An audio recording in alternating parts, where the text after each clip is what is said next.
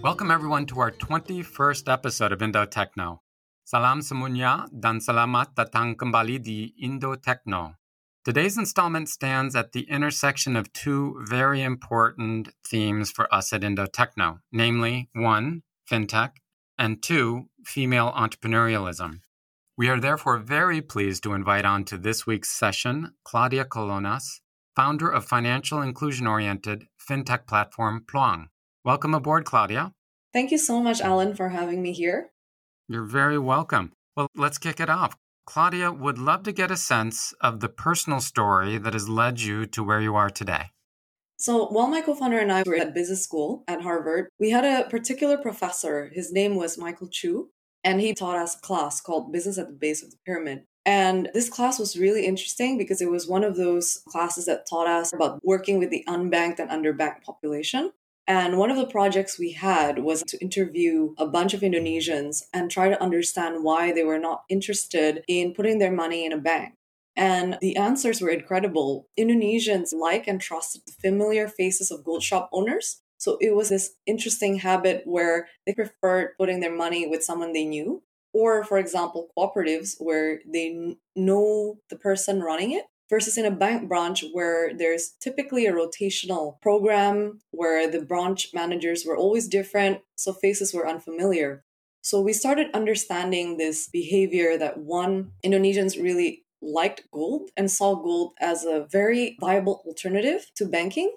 And the second interesting thing was that a familiar face and having that trust factor and having something real behind their financial product is very important. So we wanted to disrupt this. We wanted to give people a solution that can meet all of these things while at the same time give them the returns that they need to have a better life. Now, Claudia, the nucleus of Pluang's value proposition is indeed this gold savings product, particularly for those of us who have grown up in countries in which gold is rarely considered a consumer oriented investment product. Can you explain this choice of asset class for Indonesian consumers? So, gold is ingrained in the Indonesian consumer society as a product that is pretty safe and it's also Sharia compliant and inflation resistant. The rupiah is quite volatile. So, gold provides this safe haven asset that also complies with the religious needs that a lot of people have. So, particularly when the country is often plagued by a lot of uncertainties, especially ups and downs in economy, people really look to gold to keep their money and savings safe for the future. So the idea for us at Pluang was not to change the culture or behavior of Indonesians, but to enhance it. So if you look at the existing solutions at the time for gold products, there was no gold market. So for example, before Pluang, gold was typically not traded in the exchange. So we wanted to change that. We wanted to improve that so that consumers didn't get charged high spreads and have the inconvenience of having to go to physical gold stores. We did have to go to lengths to innovate this on the exchange level and listing this specific product in an exchange in Indonesia, but it was well worth it. My absolute favorite stories are of those tech companies that uniquely represent the needs of the host market. And it sounds as though Pluang is indeed that.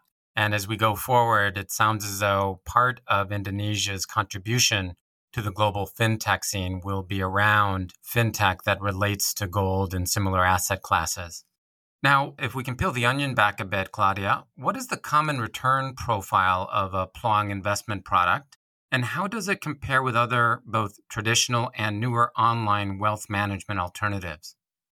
Gold is a very stable and safe asset class in this specific year. It has returned around 36%. While there is economic uncertainties and there's COVID as well, so I think gold has outperformed other asset classes in recent years. Having said that, I think it's really important for us to diversify and have other asset classes, and hence why at Pluang we recently also just launched S&P 500 as an index product, and we will be launching a few other asset classes as well. The key here is for Pluang, we do want to enhance returns the most for our consumers. And that's why we work with the source, which is the exchange itself. While previously gold prices were pegged by Antam, which is the primary gold producer in Indonesia, Now consumers are empowered because the pricing is very transparent and available in an open exchange. Fascinating. Now, Claudia, you've mentioned a couple times that Pluang's business model is focused on the unbanked and also on millennials. Can you give us some further color around this focus? We like to bucket our consumers as first time investors and savers. So I think, irrespective of whether they are unbanked or millennials, I think the goal is to get this class of consumers that's just learning how to invest and save so, as I mentioned, the reason we started with gold is to solve this inherently difficult problem of how do we marry that familiarity with something super foreign like fintech.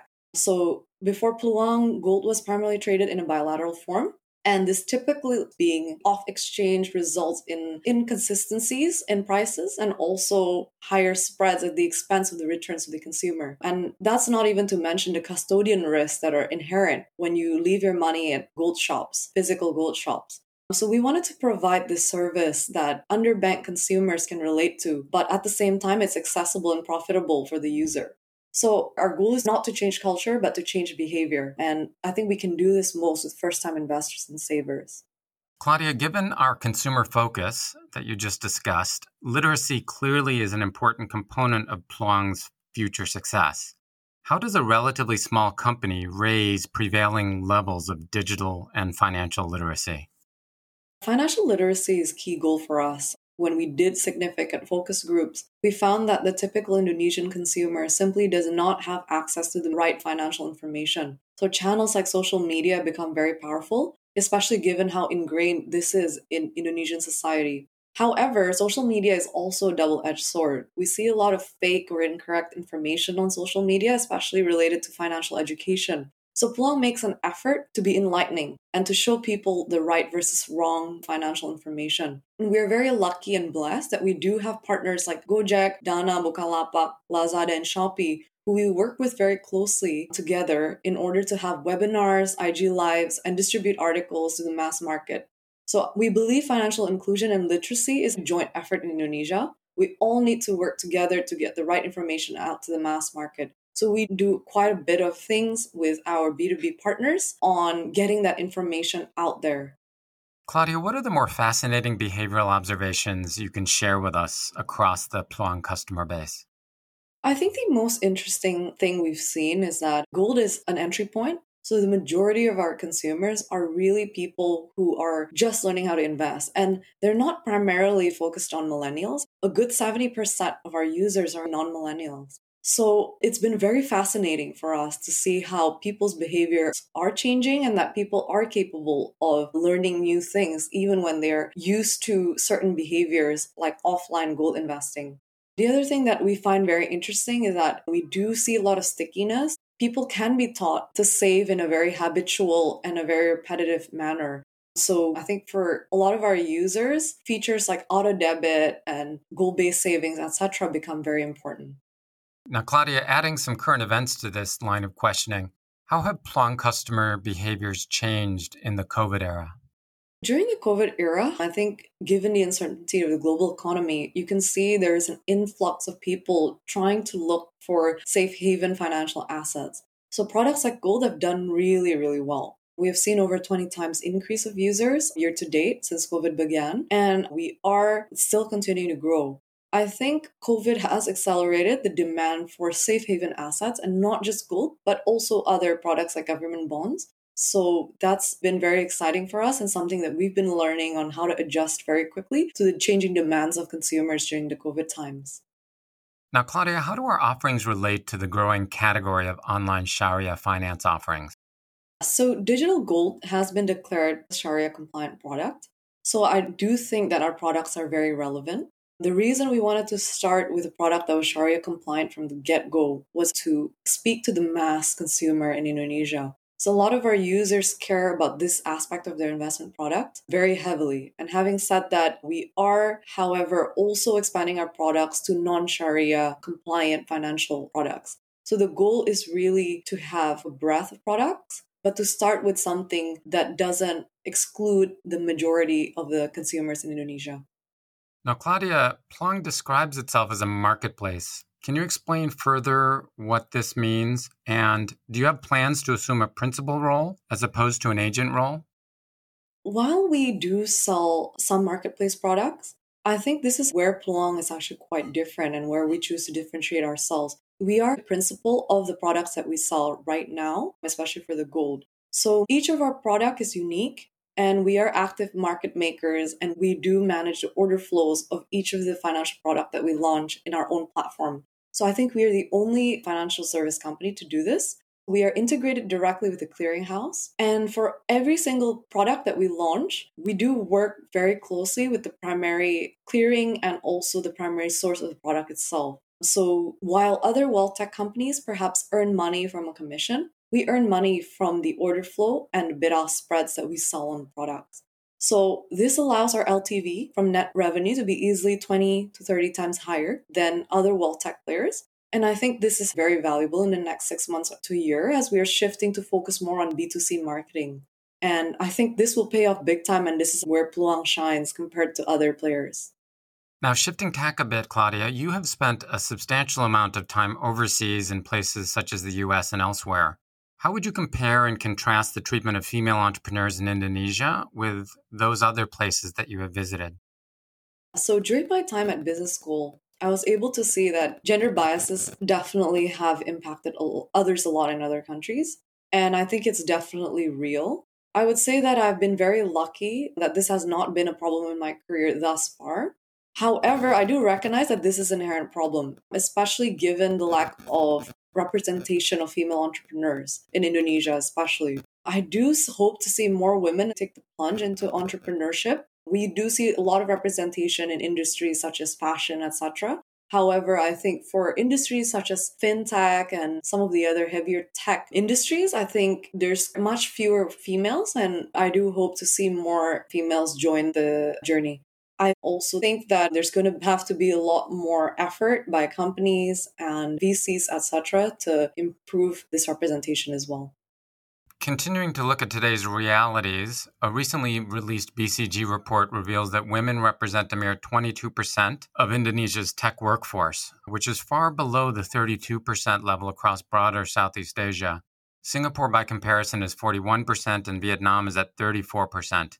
Claudia, where do we begin to rectify this imbalance? Does it begin with educational opportunities, attitudes, or is it some other factor?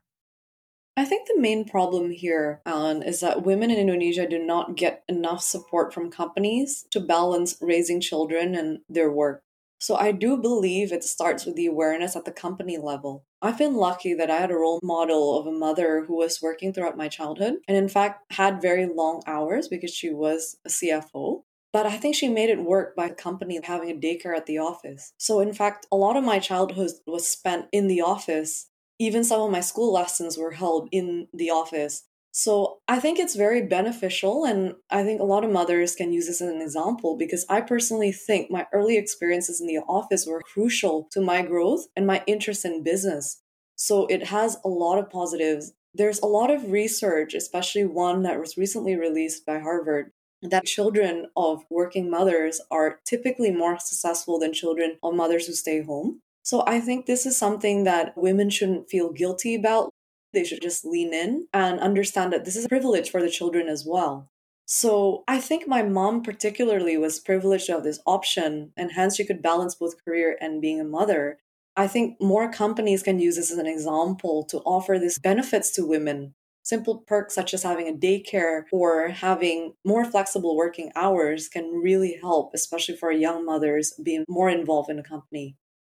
Claudia, let's talk further about women in leadership. Only 15% of CEO and board level positions are female in Indonesia. What factors might drive a percentage of leadership which is more reflective of the population at large? So, particularly in Indonesia, I think this problem becomes perpetuated by two things. One, as mentioned earlier, that companies do not offer enough support for mothers. But two, that there is also this culture of women having to be more soft spoken and demure. I'm not sure if this particularly only in Indonesia or it's in Asia in general or even global, but it's not widely accepted yet for women to be go getters in Indonesia and to be outspoken. So I think this needs to change because in order for you to make it to the top, you do have to have a pretty aggressive or a go getting mindset. And sometimes it does involve you having to be outspoken. So I think the more people acknowledge that there is a double standard for women who are outspoken being seen as negative versus a male, I think the more we can improve this problem going forward and make it more comfortable for women to be go getters in Indonesia. Those are some wonderfully considered and very edifying thoughts. Now, Claudia, let's go back to your business. What are the natural product extensions for Pluang going forward, and why have you chosen such a roadmap? I think a lot of people like to bucket us into certain verticals, but we think Pluang is very unique as a company. We are first and foremost a financial service company. We are the principal financial service provider, and second, we are a tech company. So while we do have world class technology, we do also have a world class finance team in our company. So this means that our key strategy is to innovate on the financial service level because we think this is what consumers truly care about the most. To give a bit of background, for every product that we launched, we are involved in creating the product from scratch, designing it with our consumers in mind. So the financial products that we launch typically meet two criteria. One, that is completely unique in the market. Typically, this does involve very, very low spreads. Second, we don't believe competing head on with others to sell the same products. So we do not believe in that typical marketplace model of a price war mechanism of just selling the same products that my competitors sell. We don't think this is sustainable, especially given recent focus on having a healthier and more sustainable business going forward. And the second thing is low cost. We do work as closely to the source as possible. In our case, it is a clearinghouse. And this does allow us to drive our spreads closer to zero and make it more profitable and safe for our consumers. So we started with gold with this specific mechanism. We initially went out just to disrupt the gold market. However, having taken the time over a year to build this system and to work directly with the clearinghouse, now we are able to tack on other products into those rails. So we are going to move into other traditional financial products, such as equity indices, fixed income products as well, in the form of mutual funds, etc. We can't share too many details here yet, but what I can say is that the products that we are launching are truly unique and completely unlike any other products that you will see in the market. At Pluang, we like to consider ourselves as pretty consumer obsessed. So we really, really like to think of the consumer instead of competitor obsessed and hence why we take the time and take the effort in producing these financial products for our consumers. Claudia, what is the risk that the large quote unquote 2C or to consumer commercial platforms from Gojek to Grab to Shopee to Tokopedia seek to introduce competing products in the same way that Alibaba spawned its own fintech affiliate Ant Financial? This is a very interesting question. We do think there's going to be obviously a lot of competition in this space. But we don't like to see others as a competitor. We like to see others as partners that we can work with for our distribution. We are the primary financial product creator. And hence, I think the goal here is to work with other distribution partners instead of competing with them. We work with Gojek and also Dana, who is a part of Ant Financial, to launch proprietary products with them. And this is, I think, where we add value and where we shine. If our financial service products had been commoditized and existing in other platforms, then we will not add as much value to our distribution partners. This business strategy is just very unique. It adds a lot of value to partners like Gojek to help them grow their use cases and move them towards profitability. So we believe, again, that financial literacy is a joint effort between the bigger partners and us. So we are working together to expand the pie. Where Pluang adds a lot of value that we are innovators on the financial service side, while they are also innovators and they do have a control and almost a monopoly of the distribution and trust that did take many years and a lot of money to build. And I think the marriage of these two can truly help recreate what happened in China and Indonesia. Now, Claudia, what are the toughest realities facing the business today? Is it availability of relevantly trained headcount? Is it a lack of digital literacy that we described earlier? Or is it competitive pressures or something else? This is a good question. I think for most of us, human resource is truly what keeps us up at night. I think most founders can relate that talent is the most important piece in a business and is always hard to find and maintain, given especially how competitive the job market is in Indonesia, particularly. So I think, especially during COVID times, what we really struggle with is how do we maintain that level of culture, that level of closeness that was easier to maintain before COVID when we were all in the office. So I think keeping everybody's motivations up and making sure that we always have a good supply of talent is important, especially when we're interviewing over Zoom, when it could give a different feeling. I think this is a very challenging reality. The other thing that is important is financial literacy in Indonesia, and this is a real challenge. So, while a lot of consumers like to think that they understand finance, when we do test consumers and we do ask them simple questions, they don't know that much. And a lot of the information out there that exists in social media, because it's primarily not censored, is false. So we've seen a lot of cases in recent times, certain companies in Indonesia getting shut down for selling and promoting false information to their users, but it is at the expense of users already losing their money. And that does lead to a lot of mistrust in the fintech business overall in Indonesia. So I think that is a very real reality that we all, as fintech companies, need to work together on improving and calling out the wrong information for our users. Understood. Claudia, what advice would you share with aspiring female entrepreneurs?